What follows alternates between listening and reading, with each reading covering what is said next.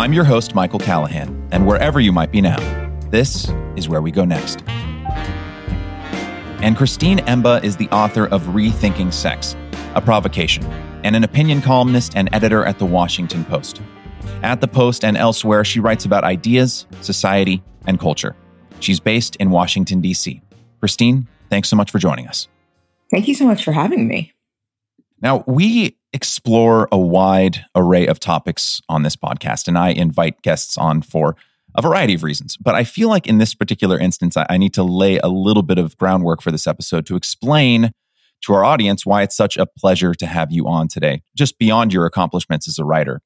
I grew up in a religious household. We weren't evangelical. I know you grew up evangelical yourself, Christine, and I wasn't raised especially Bible thumping, but I grew up believing God was real. He felt real to me for a very long time.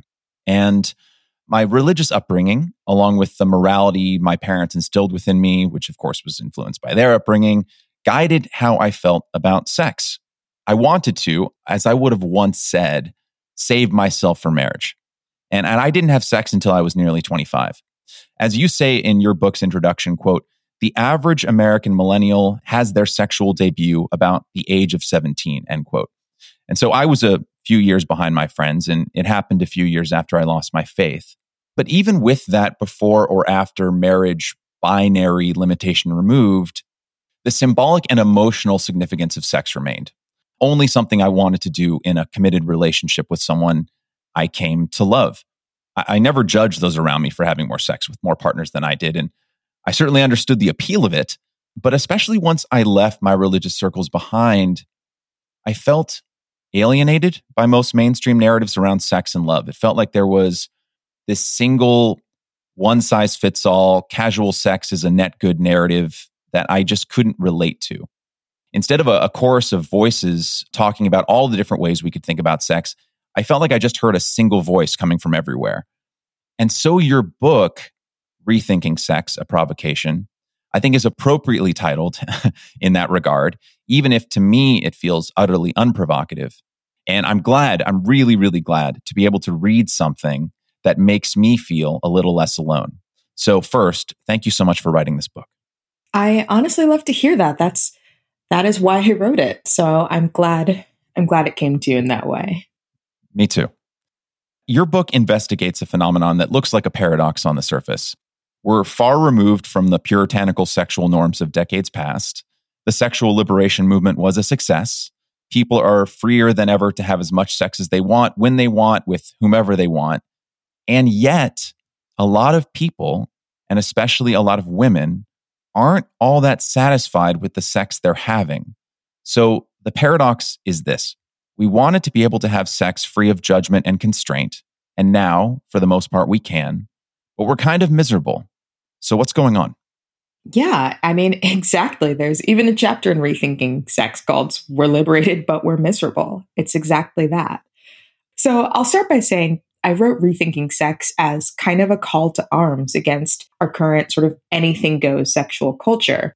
And I wrote it to critique the assumption that consent is the only standard we can have for whether sex is good or not, but also to question whether some of the assumptions that we've kind of been raised in post-sexual revolution and feminist movement are correct, or if they might actually not be serving us. And so I think that you're right about the idea that we have, theoretically, the most freedom to sort of have sex on our own terms and pursue our own sexual pleasure than maybe we've ever had.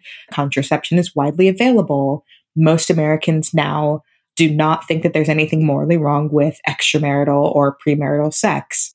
And yet, if you talk to people, and I spoke to so many young men, and yes, especially young women for this book, it seems like in this kind of open field or freewheeling sex that's been rolled out before us, a lot of people feel actually kind of lost. They have all this freedom, but it's not really making them happy. And in fact, they're often finding themselves having sex that they don't want to have, doing things that they don't want to do, or feeling lonelier than ever before. And so there's this disconnect between kind of what we felt we were being offered and what the experience actually is. And I wanted to dive into that. figure out what was going on and try and put together a positive vision for a sexual culture that is better, that makes people happier, that makes sex more joyful. You said last year on Canadian Current Affairs Program, The Agenda, quote, "The problems that we thought had gone away when it comes to sex hadn't actually. And in fact, the rules were in fact less clear now than they ever had been," end quote. So what were the old rules and what have become the now less clear ones? Yeah, it kind of feels like a pendulum swing to me. And, you know, I'll base it on sort of what you were saying, actually, about how you were brought up religious. And I feel like the old rules that we all understood were the rules that are kind of thought of as purity culture today. The idea that sex is something that we don't really talk about. Sex should only be had within marriage between one man and one woman, that sex was very private. It was something secretive. We didn't really talk about pleasure. And if there were sort of sexual standards, often men were allowed a good amount of leeway to pursue sex, and women were often judged for it. So in some sense, it was a feeling of repression in some way. Sex was really important to get right, but we don't really talk about that. We don't really do that. And then post-sexual revolution, the pendulum swung in almost entirely the other direction. Instead of sex being this sort of meaningful spiritual thing, you know, it's like sex is a bodily act. It's like eating or something. Do it whenever you want. Just make sure you get consent first. And instead of, you know, we reserve sex for marriage between two people, it was actually modern people pursue their sexual pleasure with whomever and kind of whenever they want. And that is actually what it looks like to almost be a good feminist or a hip swinging gentleman in the modern world. And I think it was Hugh Hefner in the first issue of Playboy who defined the modern bachelor as somebody who had an apartment in the city where he would invite a girl over to talk about Picasso and jazz and then sex. That was the modern era. And today, we see sex everywhere. It almost feels like you're supposed to be having it. And if you aren't having it, maybe there's something wrong with you or you're a little bit retrograde somehow. But that's also a pressure to do something in just a different direction. So we've gone from one extreme to another. Funny that you mentioned that bit about Hugh Hefner and the modern man in the apartment. I just rewatched with my girlfriend The Apartment by Billy Wilder with Jack Lemmon and Shirley MacLaine. Have you ever seen that movie? I have, yeah. Oh, it's so brilliant. Only tangentially related here, but that idea of like having an apartment in the city you could go to have torrid affairs was all the rage in the early 1960s, apparently, and a brilliant film to our audience if you haven't watched it. Yeah, it has a lot to say about this question. It's interesting how movies, understandably, are time capsules of whatever the mores of the time were. Yeah, absolutely. There was something you mentioned there that made me think of this video that went viral back in 2015. It racked up like millions of views on YouTube. It's called Tea Consent. Perhaps you came across it in your research. Yes. It's about 3 minutes and it goes through the many scenarios in which it is and is not appropriate to give a person a cup of tea. You know, if someone says they want a cup of tea, then you make them one. But sometimes someone might say they want a cup of tea and then you make it and then they decide that they don't want it. And it would, of course, be wrong to force them to drink the tea you just made. And of course, you shouldn't try and give an unconscious person tea. It's rather obvious what the video is analogizing there. And you reference an adjacent analogy in your book. Don't try and feed someone a sandwich they don't want. You take issue with this comparison, though. So, and I can't believe that these words are coming out of my mouth, but Christine, why is sex not a sandwich? Yeah, I do. You know, when you put it like that, I think the answer is kind of obvious to anyone you say it to, right? But yes, I think that these analogies, which have become so common and commonplace, just get sex, you know, entirely wrong. Sex is, in fact, not a sandwich. It's not a cup of tea. I actually don't think that it's sort of just a random bodily function, right? Sex is intensely human. It's intensely personal. It often touches something really deep within us and that we share with someone in a very particular context. It's ineffable. It's not like anything else. And so to treat it as though it's just like, I don't know, a cookie that you're passing back and forth really sort of lessens what it is. And so the rules that apply to not spilling a cup of tea on someone are really insufficient when it comes to something as big as sex. Yes. And it seems just to completely disregard the emotional and some would even say spiritual nature of sex, which again, even saying this out loud, like saying that sex can be emotionally meaningful and even have a spiritual component.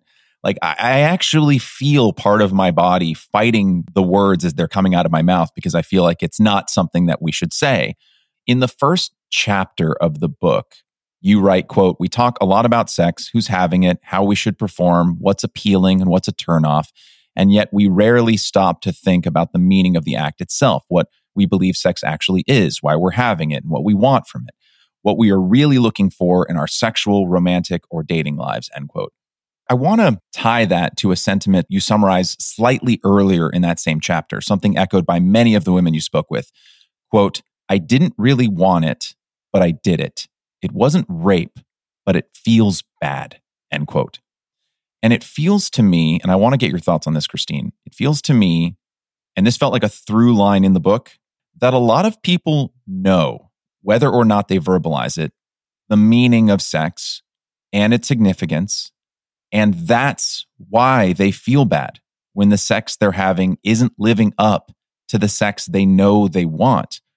In some ways, it feels like everyone you spoke with, or many of the people, had a fairly good idea of what sex should be, but no one wanted to verbalize it lest they be labeled like a prude, right? But my question is, a prude by who? Because the majority of women seemed aligned in their displeasure, in their yearning for something more. And this seems to speak to this like broader phenomenon that's happening in society around a whole host of issues in which a majority of people are terrified to admit that they share the view of the majority. So what is causing something like this to happen?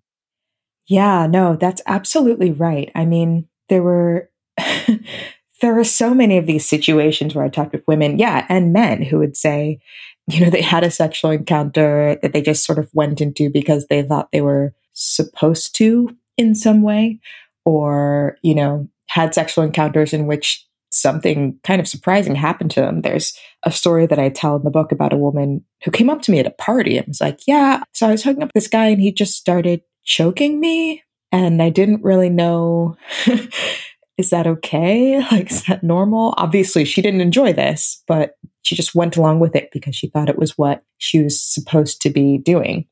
And I spend a lot of the book trying to unpick and untangle where this sort of mysterious outside pressure of what we're supposed to be doing or the sex we're supposed to be having has come from. And in the book, I term one of the forces a sort of uncritical sex positivity.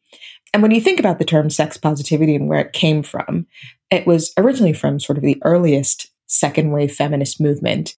And it was the idea that sex and pleasure are important for women and we should be able to talk about them and pursue them.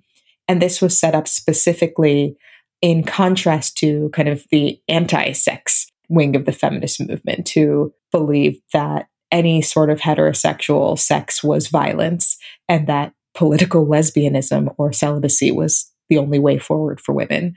So that was a really specific conflict of the time. But in the current moment, the idea of sex positivity seems to have bloomed into this kind of strange pressure, actually, where to be a good modern person, to be a good feminist, especially for women, it almost feels like you should be having sex, like you should be down to experiment with everything. You should say yes. Otherwise, you're repressed or a prude. So a lot of the young people I talked to sort of felt this ambient pressure to be proving that they were sex positive in this particular way, even when it did not feel personally positive to them. And it's reinforced too by media, by culture, where sex is presented as something that's easy and you don't catch feelings and it like doesn't matter that much. It's just like a fun thing that we get up to, kind of like skiing, except like use a condom and get consent, I guess. But most people actually do sense that it means more to them.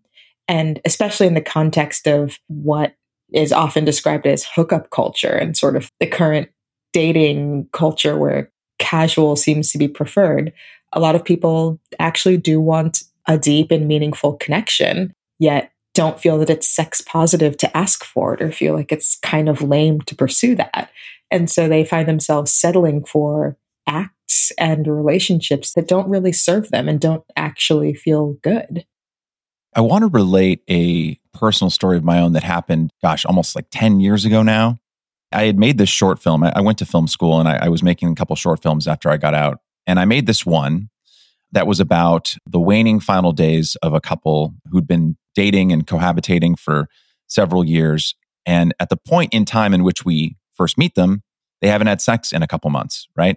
They had kind of become almost roommates rather than lovers. And it was kind of about like their last ditch effort to sort of reignite their passion. Otherwise, they were just going to break up.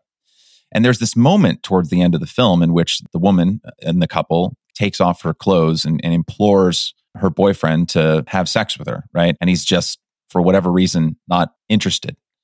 And it was interesting because I showed the film in its earlier cuts to a bunch of female friends of mine and a bunch of male friends of mine. And, you know, I've gone to grad school, I'm considerably educated, I'm more on the sensitive side. So I assumed that a lot of the men in my life would at least understand the ambiguity as to why this scene might be taking place. But what really shocked me is, and this sounds so binary, but it is exactly how it happened. I showed my female friends this scene in the film, and they totally got it. They're like, oh, well, you know, they were referencing earlier parts of the film. You know, they've been getting into arguments lately, and he's under a lot of pressure from his work, and she hasn't maybe been as understanding, and Like referencing reasons why this man might not want to have sex with this woman at this point in time for a variety of emotional reasons, right? And to a man, I showed it to my male friends, and all of them gave me variations of this answer. Is he gay? Is there something wrong with him? Is he experiencing erectile dysfunction? Is he actually secretly like men? Those sorts of things. They actually couldn't wrap their minds around the idea that this guy might just not be wanting to have sex with this person because maybe he just doesn't love her anymore. The very fact that she was attractive and he was heterosexual was the equation that meant that he should want to have sex with her. And this was shocking to me because, again, these were men that I knew for a long time. They're fathers now. They're educated. They're sensitive. They're there for me when I need them.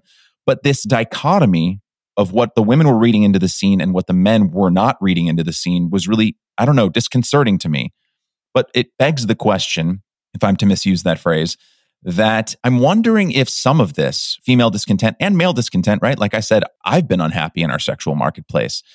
But I'm wondering if it's some of it is being driven by like a small, or maybe not so small, set of men who really enjoy and want and relish this idea of casual sex and just, I want to have sex with people who I find attractive and I'm okay not being emotionally connected to them. And I'm wondering if like that's also part of kind of what's driving this, and like a large portion of people aren't happy with this deal, but for some reason they're kind of ceding the ground to this small section of people who really love what's going on today.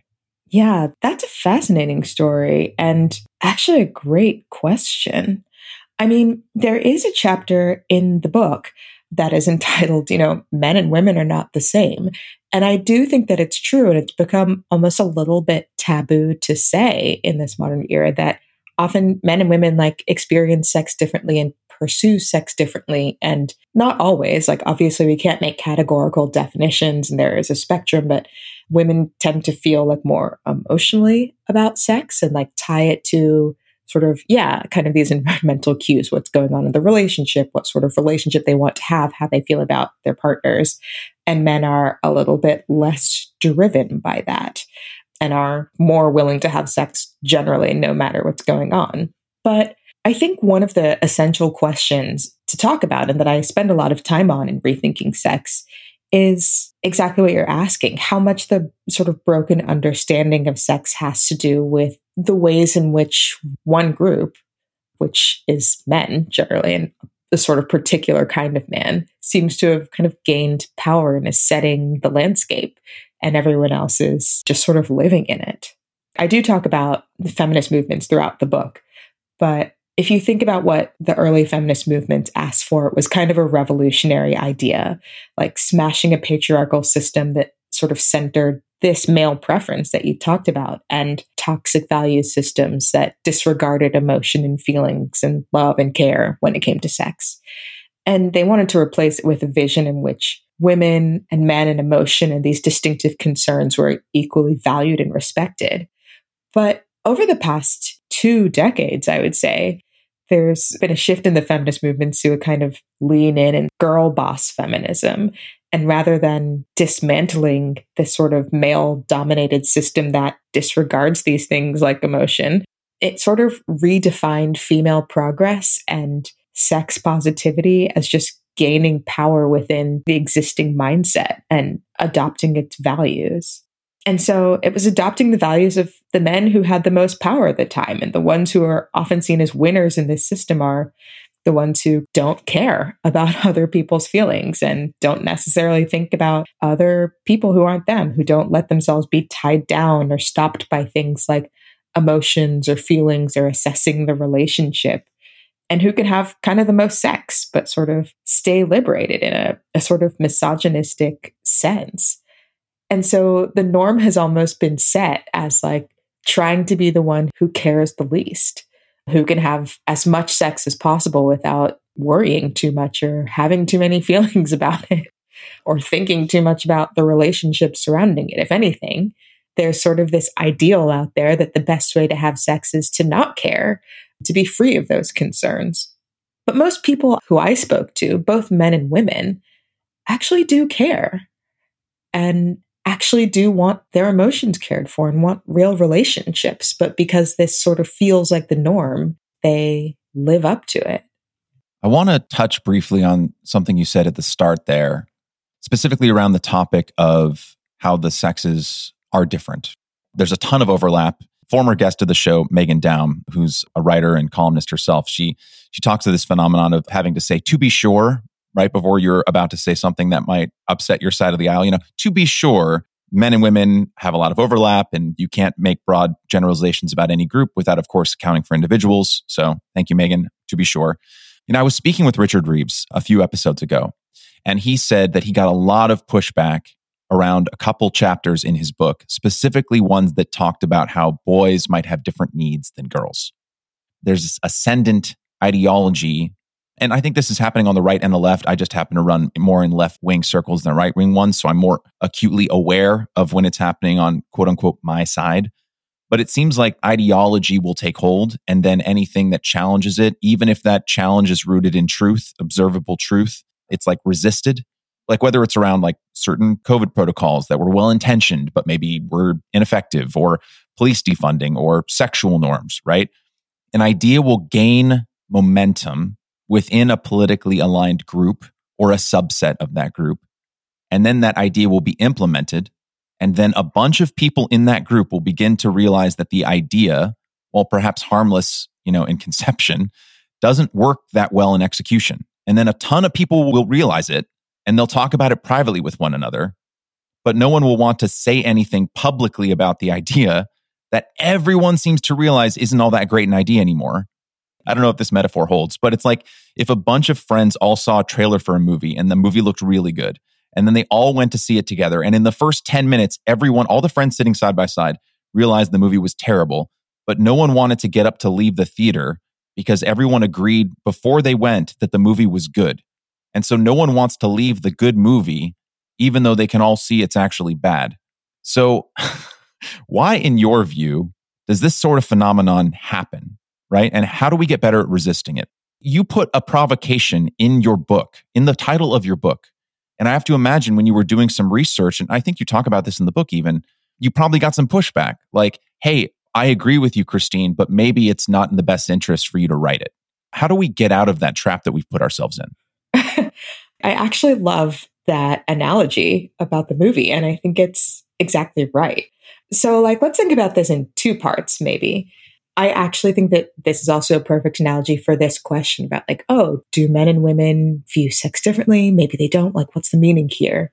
I think the first question that one might ask about the movie theater analogy is, okay, why did this group of friends decide that this was a good movie? Why was it so important for them to come to that conclusion even before going in? Like, there has to be a reason, right? And there probably is. And when it comes to gender difference and gender difference around sex, there definitely was. Today, the mainstream view kind of sees women and men as broadly similar. And it's understood that women have had to put up with kind of patriarchal oppression and we shouldn't treat women differently than men. And in service of kind of closing the gap between men and women and really living up to this idea of equality, we've almost started to pretend that they are not just like equal in value, male and female, but just the same.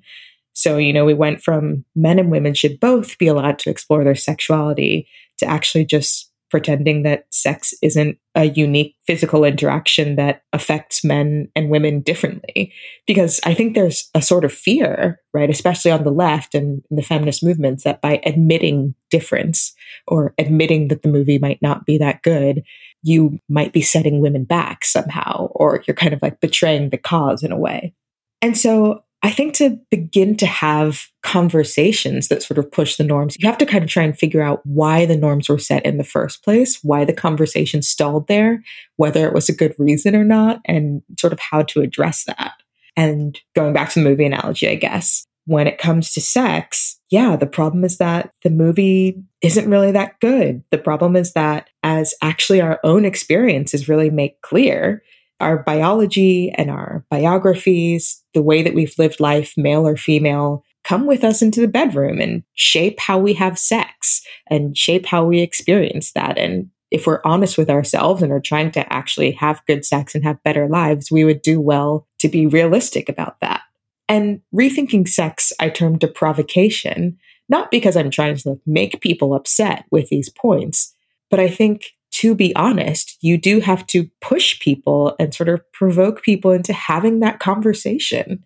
Why are you pretending that something that isn't real is real?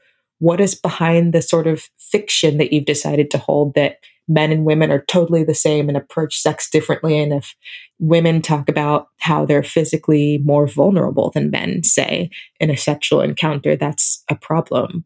Where did that come from?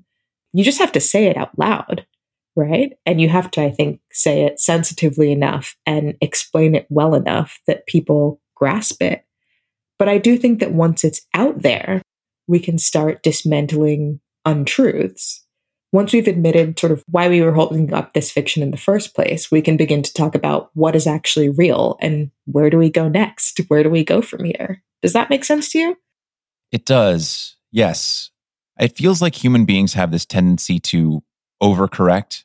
I read this article, it was like probably 14 years ago, that was marking the election of presidents. Like it was explaining like how could a country who voted for George W. Bush totally yo-yo in the other direction and vote for Obama? And it chronicled how our country tends to do that a lot. We'll vote for one side that is extreme in some senses, and then we'll 8 years later vote for the other side that is extreme in other senses, right? And I'm using extreme subjectively here, but extreme in relation to one another. You would not think necessarily offhandedly that a country that elects one type of leader would then elect an entirely different type only a few years later. But it seems like in our quest to either make up for the past or to correct for past wrongs, we tend to, as human beings, almost run a little too far the other way. And it seems like that's what's happened here.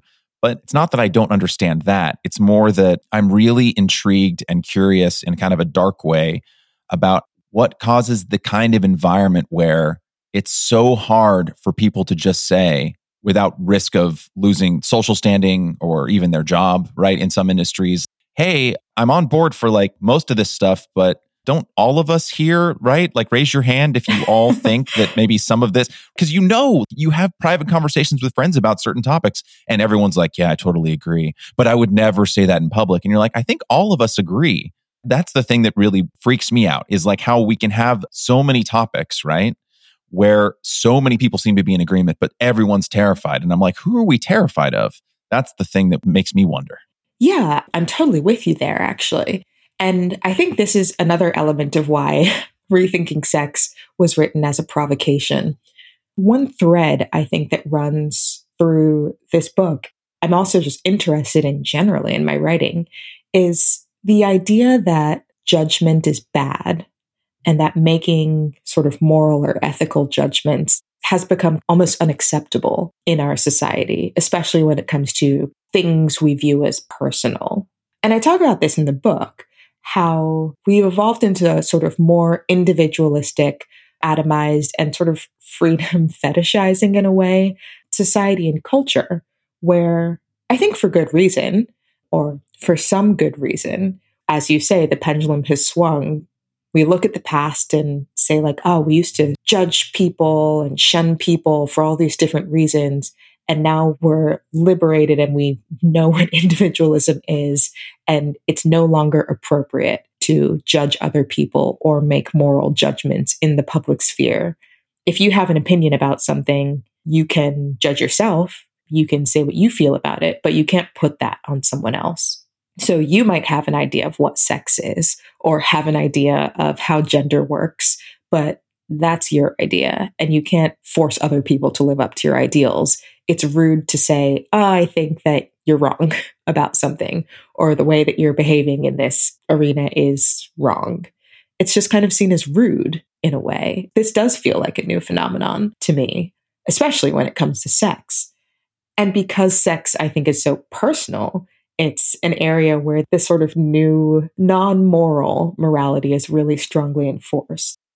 So even when people have a disagreement with the mainstream ideal, or like everybody knows that something a little bit weird is going on, it just feels a little bit strange. It like feels like it's crossing a line to say openly in a crowd, like, actually, I think sex works like this. Actually, I do think that there is something generalizable that you can say about men and women that actually applies to you too.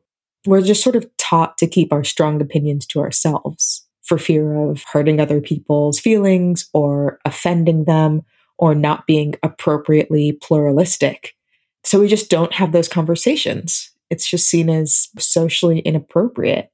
There are good reasons for not judging people when it comes to sex. We've seen how homophobia, slut-shaming, that sort of thing have been used to harm people in the past. So you kind of get where that came from. But it also makes it hard to make real and important judgments in public about, what consent looks like, about how we should treat each other in sexual relationships, about what we owe to each other as a society and what standards we can set that we should all share. And so in this book, I actually do kind of try and provoke people by making some of those statements, by saying like, actually, some acts are better and worse than others. And some things that we have normed or normalized should not actually be norms. Because only by actually saying these things aloud can we actually begin to make those judgments in common and set those new standards. But someone has to be brave enough to say it first. No, that's absolutely true, which is one of the reasons I so appreciate you writing this book. It seems like, in the wake of the Christian moral majority of decades past, one I can recall from the 90s, this is how you should do things because this is what God says to do, et cetera. That can feel really constrictive, really restraining. And I know you can relate to this because, you grew up evangelical yourself, you're now Catholic. But I wonder, this is something I've had a conversation about in varying ways with other guests of the show, where on the left, so to speak, we have this phenomenon now where I think from a well-meaning, but in some ways misguided desire to be inclusive and also to not echo the religious dogma of the past, we've ceded any moral guidance or any kind of like, hey, here's how you could live your life to feel better to conservatives. Or we've coded that as conservative, right? And then it seems like what kind of happens is, well, if you're on the conservative end of things, I'm not saying your life is perfect or that you aren't going through your own struggles within your own political circles, but it seems like if you're conservative or conservative leaning, there's a whole host of people who are willing to tell you like, hey, here's how you should live your life. Here's what you should do when you feel like this. This is what you should do over here. And I'm not saying that of course, doesn't happen in left-wing circles, but it seems like there is a hesitancy to offer life advice because the feeling is, and I understand where it comes from a good place, but it feels like what that results in is, well, who am I, Christine, to tell you how to live because my background is different from yours. And, you know, I'm a man and I'm this and I'm that. You know, I come from an immigrant background and you don't and all these other things, right? Which are, of course, valid. But in this desire to recognize everyone as a full individual, we are just seeding all of the ability to make broader proclamations, which may be good advice for a whole host of people, and then coding any advice that is helpful as conservative. It leaves like this big black hole, which you investigate in your book, where there's just a lot of people where they're like, I wish someone had given me guidance when I was younger. I wish someone had told me, hey, when I'm with a guy and he starts choking me, it's okay if I don't like it and I tell him I don't like it. That doesn't make me a bad feminist. I feel like it causes so much undue pain that could be avoided if people just felt okay with saying, hey, you're welcome to ignore my advice, but I'm going to give it anyway. Yeah, I think you're totally right. I mean, I think as a society, and I think this is especially true on the left, we just tend to shy away from declaring certain behaviors like intrinsically wrong or right or even just in between. And I think it is a reaction to the moral majority of the past and what were seen as repressive standards. It's kind of a skewed sense of pluralism, right? Especially on the left or progressives. You've seen moral standards be used to sort of silence and discriminate against people, and you prefer not to cast judgment. You know, you want to be inclusive and not leave anyone out. So you don't want to like draw any circles or lessons that could accidentally alienate people. But unfortunately, we are humans. And actually, people do well with a sense of, yes, freedom, but also of rules, of what the norms are, of what we're supposed to do. And that can actually be really healthy and helpful. So in the book, I use the analogy that I actually got talking to an ethicist, a friend of mine, Fanny Bialik of Washington University, of a dinner party. One of the reasons why we enjoy dinner parties is that they're actually kind of regulated spaces. When you go to a dinner party with strangers, there is, a chance that you'll like meet interesting people and have cool conversations, but you also know you're going to eat food. You'll sit down and like nobody's going to stab you with a dinner knife because that's just not what's done at dinner parties. And in a sense, it's knowing a little bit of what the rules and norms are that gives you the space for that exploration and sense of freedom. But in some sense, our sexual landscape right now is like a dinner party with no rules. We're so liberated that it's totally unclear what might happen in any sexual encounter. It's totally unclear how you're supposed to talk to people or respond to people. Maybe someone will stab you with a dinner knife. Maybe you'll be hooking up with someone and they'll start choking you. And because we are all afraid to say what the rules are or try and set standards that everybody in some way tries to align to, the experience can be disorienting and scary, and you have to figure it out yourself for a long time, and in the process, often get really hurt. And I agree with you that that is not helpful to a lot of people. And I think in our moment, you know, if you talk to young people especially, you hear this sort of heteropessimism, this just tiredness of the dating landscape. You know, we're like in a sex recession where people don't even want to try anymore, right? They're not having sex, they're not dating, because it's alarming and fatiguing and no one knows what to do. And people are actually like looking for norms and standards, but they don't have any. That's a real loss. That's not a success for progressives, for the left, or for society. I mean, in some ways, it feels like if we're to talk about rules as structure, the previous structure was, in many ways, for most people, like a prison, right? Like the structure was so constraining that it was like prison bars wrapped around what it meant to have sex, how you could have it. It was heavily policed by society and morality.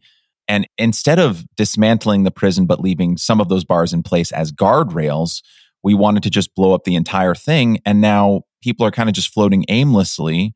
They're not entirely sure how to engage with other people. They're not sure what they should do. And I want to talk about this with you in just a sec. I don't want to catch feelings like it's some kind of disease because I don't want that person to think that I'm moving faster than they are.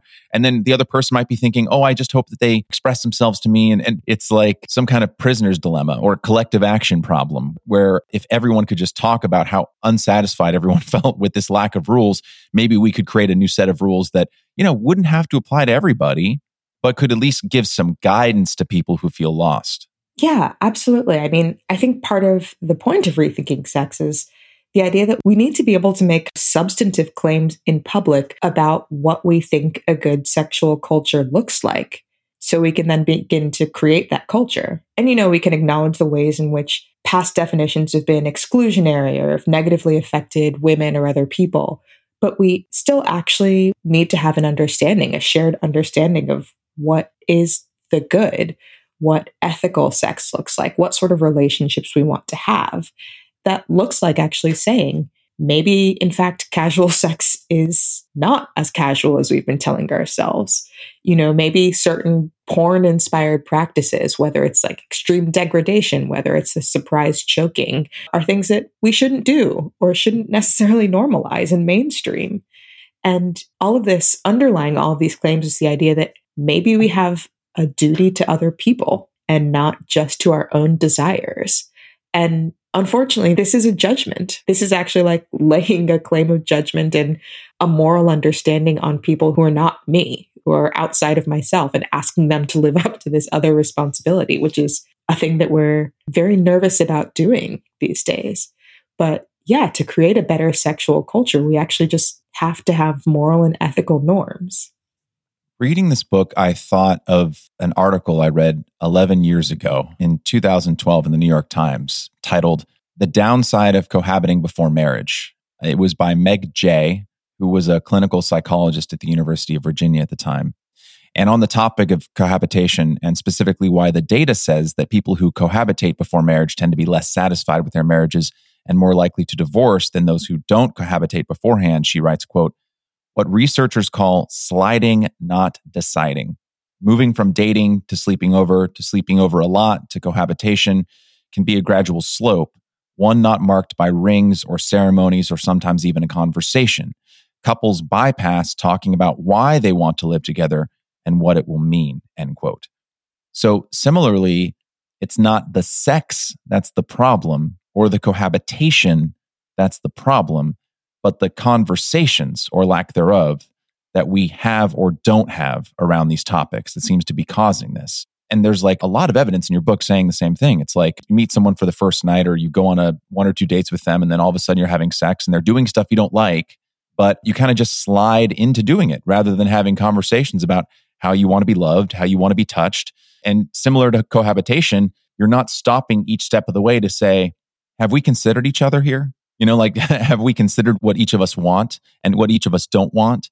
And so we end up in these situations where we're living with one another and maybe we realize, oh, we're actually unhappy, or we're having sex with one another and we're realizing this is bad sex, right? Yeah. Yeah. Actually, I don't like this. How did I end up here? Yeah. And I think there are 2 parts of that almost. And I talk about both of them in the book, but one I almost realized in the researching and interviewing for the book. And one is one that I was already thinking about going in. So one of the big themes of the book is the idea of consent.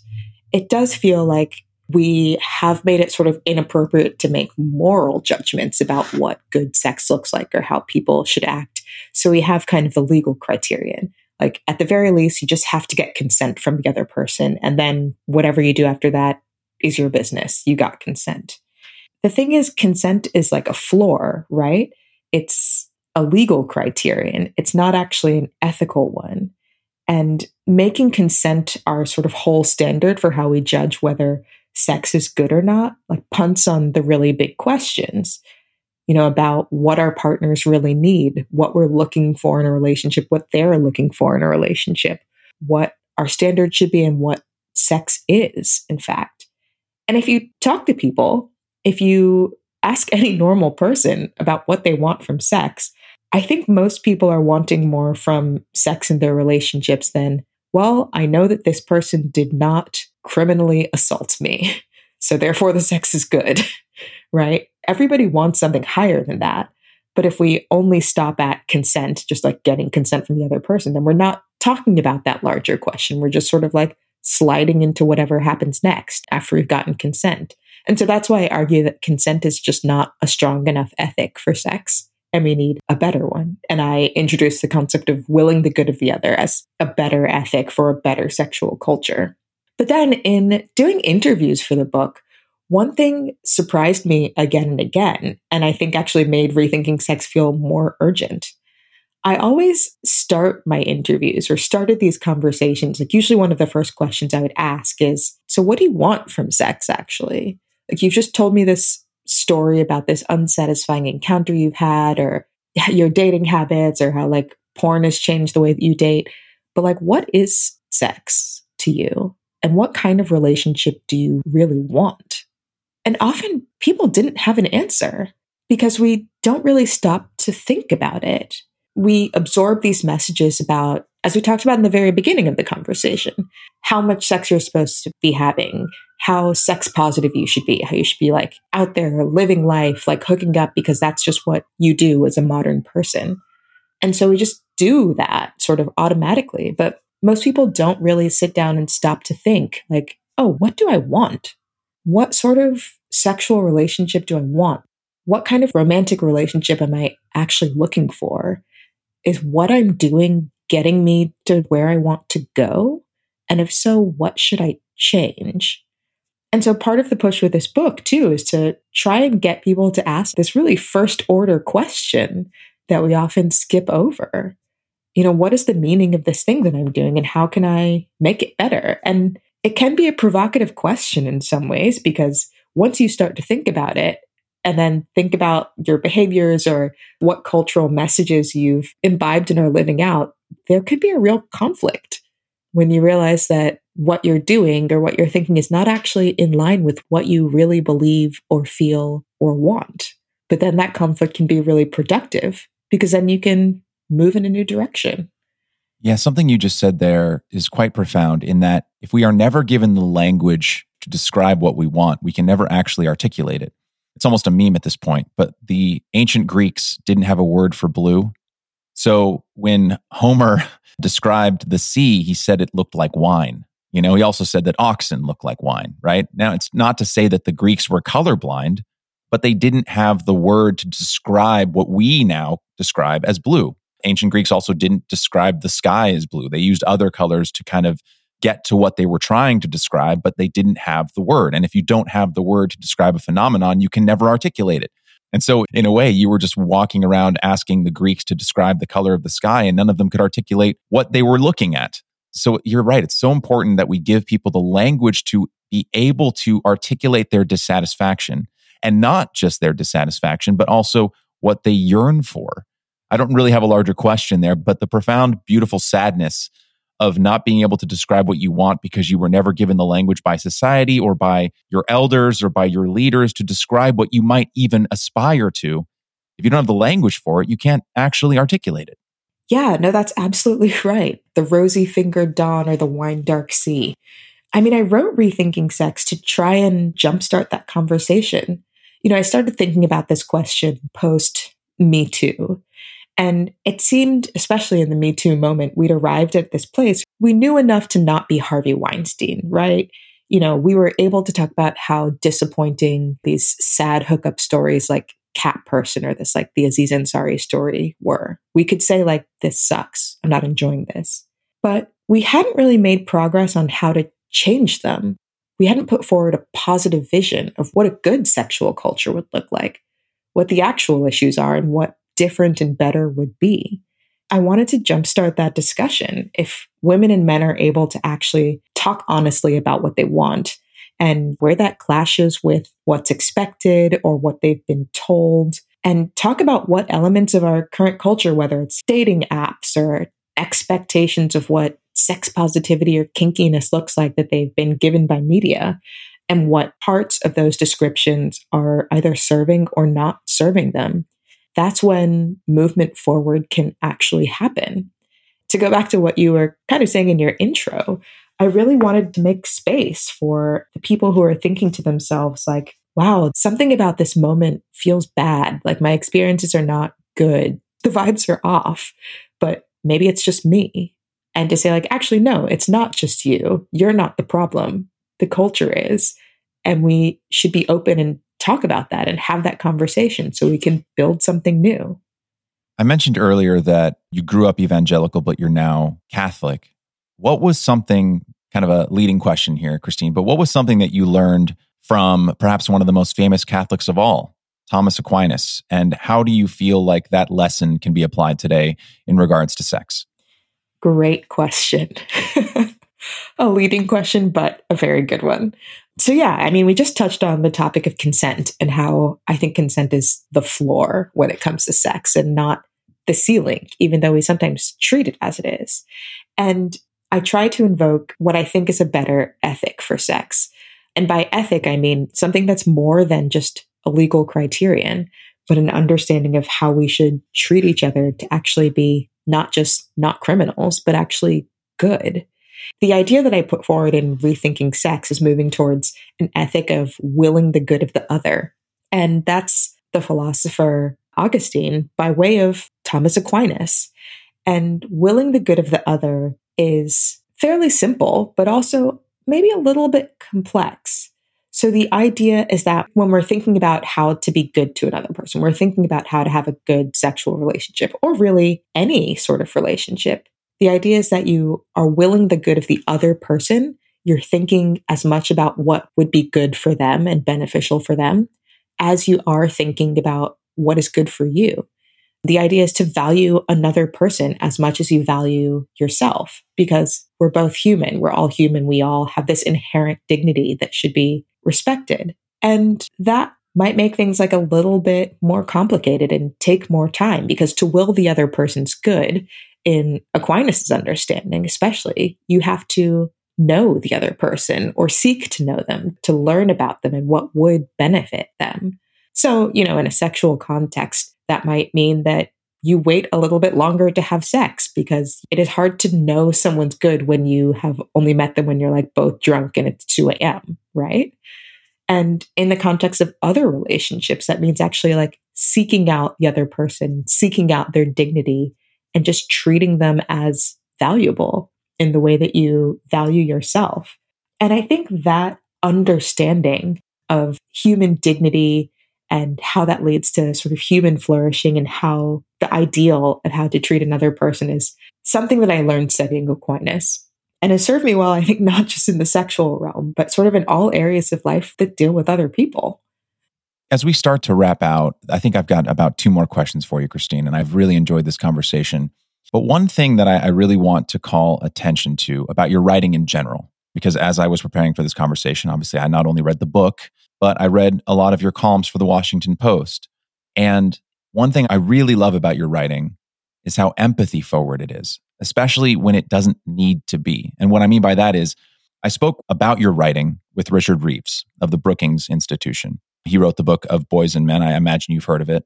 And I specifically mentioned your 2018 op-ed, The Profound Sadness of the Jordan Peterson Phenomenon. And what I find distressing generally about how writers and journalists and specifically opinion writers will cover these culture war issues is how there is often a seemingly complete lack of curiosity around a given phenomenon, curiosity around why a person or an idea becomes popular. And then in place of that curiosity, the motivation as to why that person or idea is popular is sort of memed into existence by the reporters or writers covering that idea. And I used that Jordan Peterson essay you wrote with Reeves specifically because what your writing represents to me and why I value it so much is that you do what Reeves did. Beneath all the culture war stories around Peterson, as just one example, were questions that necessitated your curiosity.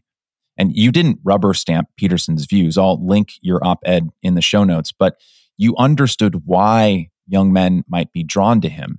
I don't mean to lavish you too much here with praise, Christine, but you know, everyone has political beliefs, but what seems to be happening today is that for many writers whose job it is to be curious and empathetic, often their own beliefs become the funnel through which everything is sent through. You know, instead of meeting people where they are, they cast aspersions from a distance, you know? And so whether you're digging into the reasons behind Peterson's popularity or you're talking with anti-abortion marchers about their views, something that I really admire and appreciate about your writing is how you honestly engage with those different from yourself without compromising your own principles in the process. And this to me feels very rare. And again, I don't mean to blow up your ego too much, but I did want to note it because I think a lot of people appreciate it. And so I, as one person, just want to say thanks. Wow, thank you. Blow up my ego a little more. I love that. No, I mean, but really, thank you. That means a lot. As a writer, as an opinion columnist, I try to think of that as my job. I mean, sure, everybody has opinions, whatever, but I want to be curious. And I actually want my writing to be helpful in a way. Like, that is the purpose of my pieces. And I think I've just learned, and maybe this is just my personality too, and I think it's maybe visible in the book even too, but to reach people, to actually have a conversation, you need to meet people where they are and respect them and actually be curious about them. I can talk as much as I want to about my feelings or my thoughts on the issue, but I want to hear other people's thoughts and understand them so I can actually have an idea of where they're coming from and where to go.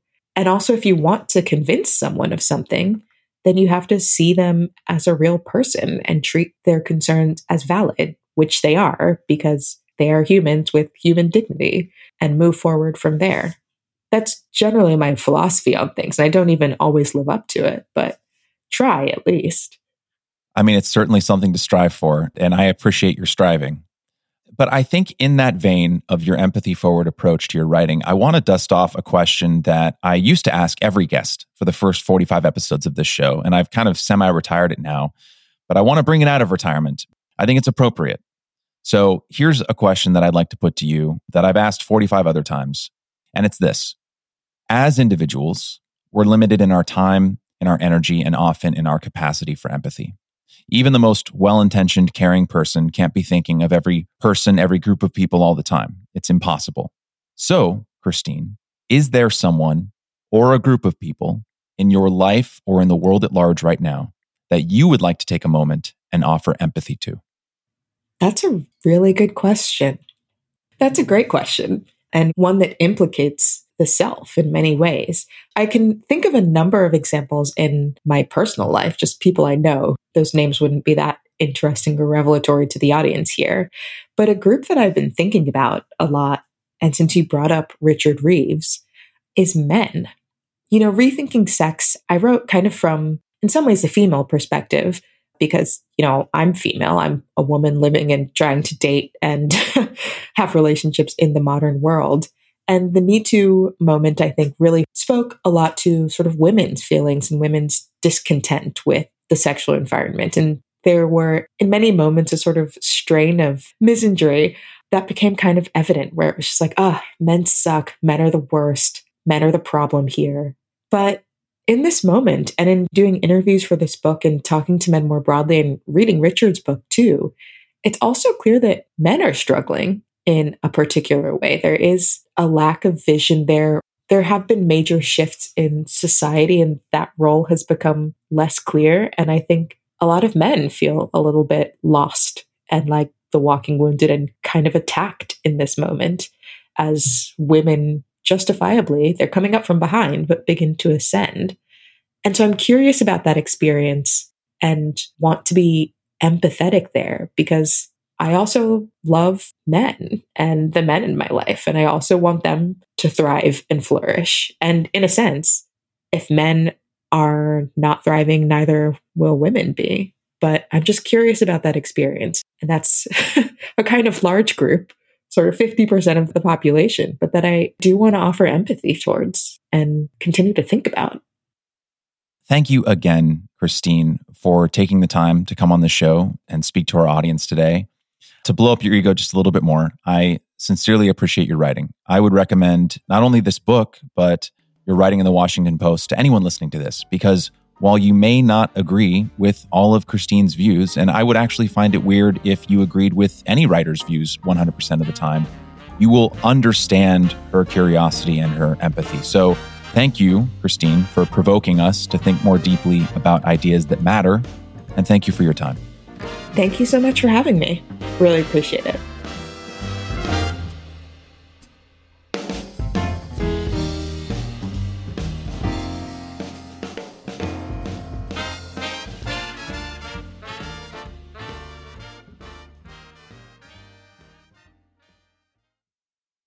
Hey there. If you're hearing this, you're exactly the person this message is for.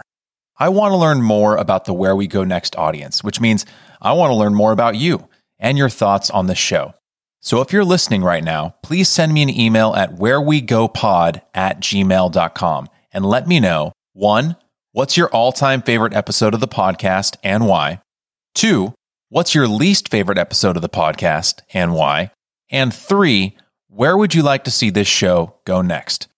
And hey, while you're here, if you're a fan of the show, it would make my day if you could give it a 5-star rating and write a brief 1 or 2 sentence review on Apple Podcasts. It really does help. Thanks so much for listening. I look forward to hearing from you.